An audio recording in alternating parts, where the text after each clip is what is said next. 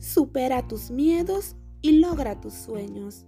En muchas ocasiones nos limitamos, impidiéndonos lograr nuestros sueños, lo que nos puede llevar al autosabotaje, basados en el miedo al fracaso, al que dirán, a perder nuestra forma de confort o en creencias infundadas por otras personas. Muchas veces le damos más valor a lo que dicen otras personas de nosotros que lo que realmente somos o podemos lograr.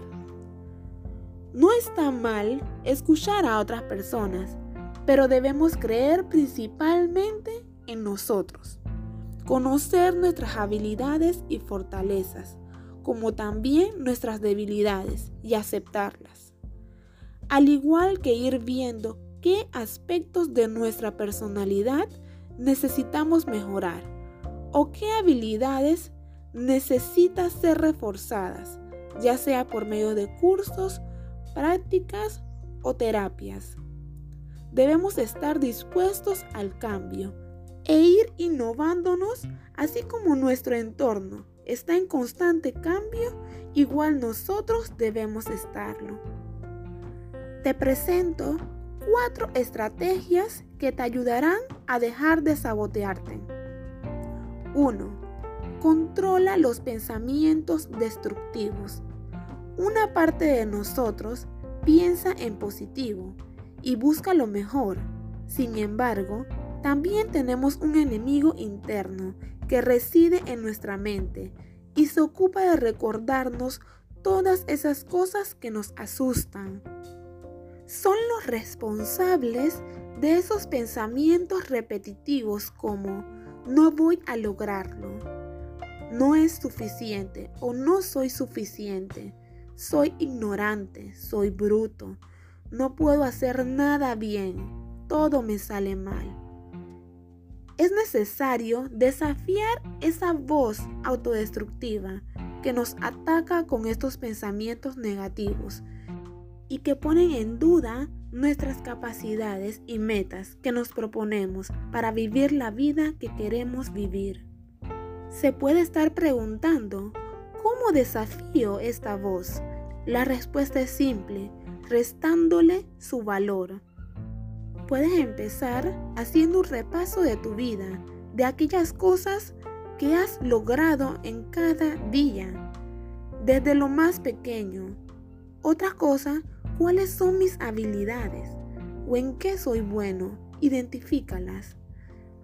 Aceptando que hay cosas que no te han salido bien, pero esto no quiere decir que todo o absolutamente todo lo que hagas te va a salir mal. Aprende de esas cosas que no te salieron bien y regresa con más fuerza al camino. Cambiando el no voy a lograrlo por el sí puedo. Soy capaz. Visualizarte. Imaginarte logrando esa meta. Número 2. Sal de tu zona de confort. Esta es nuestra zona de comodidad no siempre es el miedo a fracaso lo que nos limita, otras veces es el miedo a perder la comodidad del lugar donde me encuentro, el ser conformistas. Lograr una meta anhelada en la vida no es fácil, requiere de esfuerzos, sacrificios y dedicación. Si no luchas por tus sueños, nadie lo hará por ti. Si tú no confías en ti, no confiará nadie. Sé como un bebé al dar sus primeros pasos, que sin importar cuántas veces cae, éste vuelve a levantarse hasta lograr caminar. Número 3.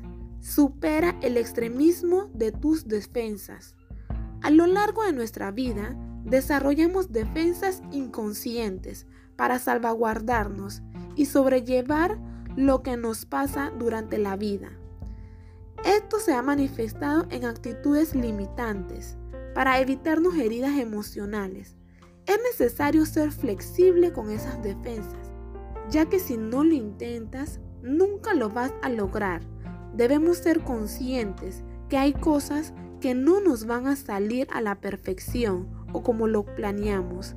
De cada error o fracaso se aprende algo y regresas con más fuerzas encaminado al éxito. Número 4. Enfrenta tus miedos. En relación a este tema, nos invade el miedo al fracaso, al que dirán, al ridículo, al defraudar a los demás, pero sobre todo tenemos miedo a enfrentarnos a nosotros mismos. Identifica tus miedos y enfréntate a ellos preguntándote, ¿tienes más miedo a fracasar que a la frustración de no haberlo intentado nunca? ¿Tienes más miedo al ridículo que la satisfacción de haber luchado por tus sueños? ¿Tienes más miedo a defraudar a los demás que defraudarte a ti mismo? Te invito a hacer el siguiente ejercicio. Para ello necesitarás una hoja para anotar y un lápiz o un bolígrafo. Vas a doblar la hoja por la mitad. Te va a quedar la marca de una raya en todo el centro de la hoja. Puedes remarcarla con un bolígrafo. Y te quedará la forma de dos columnas. En la columna izquierda vas a poner como título Soy bueno en y en la columna derecha pondrás como título No soy bueno en. En la de Soy bueno en vas a colocar allí o a escribir allí todas las cosas en las que tú eres bueno, todas las habilidades que tú tienes. Soy bueno escuchando a las demás personas, sé pintar, bailar, cantar, eh, me gustan las matemáticas, etc.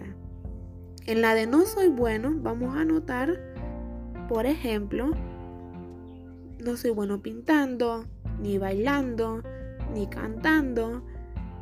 Eh, no soy bueno para hacer nuevos amigos. No me gusta escuchar a las demás personas no sé cocinar, etc. Cuando terminamos de escribir las cosas en las que somos buenos y en las que no, vamos a utilizar la parte trasera de la misma hoja y vamos a escribir cuál es esa meta que yo quiero lograr según las cosas en las que yo soy bueno. Una vez identificada nuestra meta, vamos a revisar la columna en la que no somos buenos y vamos a identificar qué cosas que están en esa columna me pueden limitar en cuanto a la realización de mi meta. Una vez que identificamos, las escribimos debajo de las metas. Luego vamos a llevarle la contraria y vamos a escribir qué estrategias puedo desarrollar para que eso no me limite o de qué manera necesito apoyo. Por ejemplo, si mi meta es ser administrador de empresas, pero en una de mis debilidades es que no soy bueno comunicándome con otras personas, lo que puedo hacer es buscar ayuda de un profesional que me ayude a desarrollar estrategias de comunicación asertiva. Y de esta manera tendrás en tus manos una poderosa herramienta que te ayudará a tener estrategias para lograr tus objetivos. Eres el amo de tu destino. Puedes influir, dirigir y controlar tu propio entorno. Puedes hacer que tu vida sea lo que quieres que sea. Napoleón Hill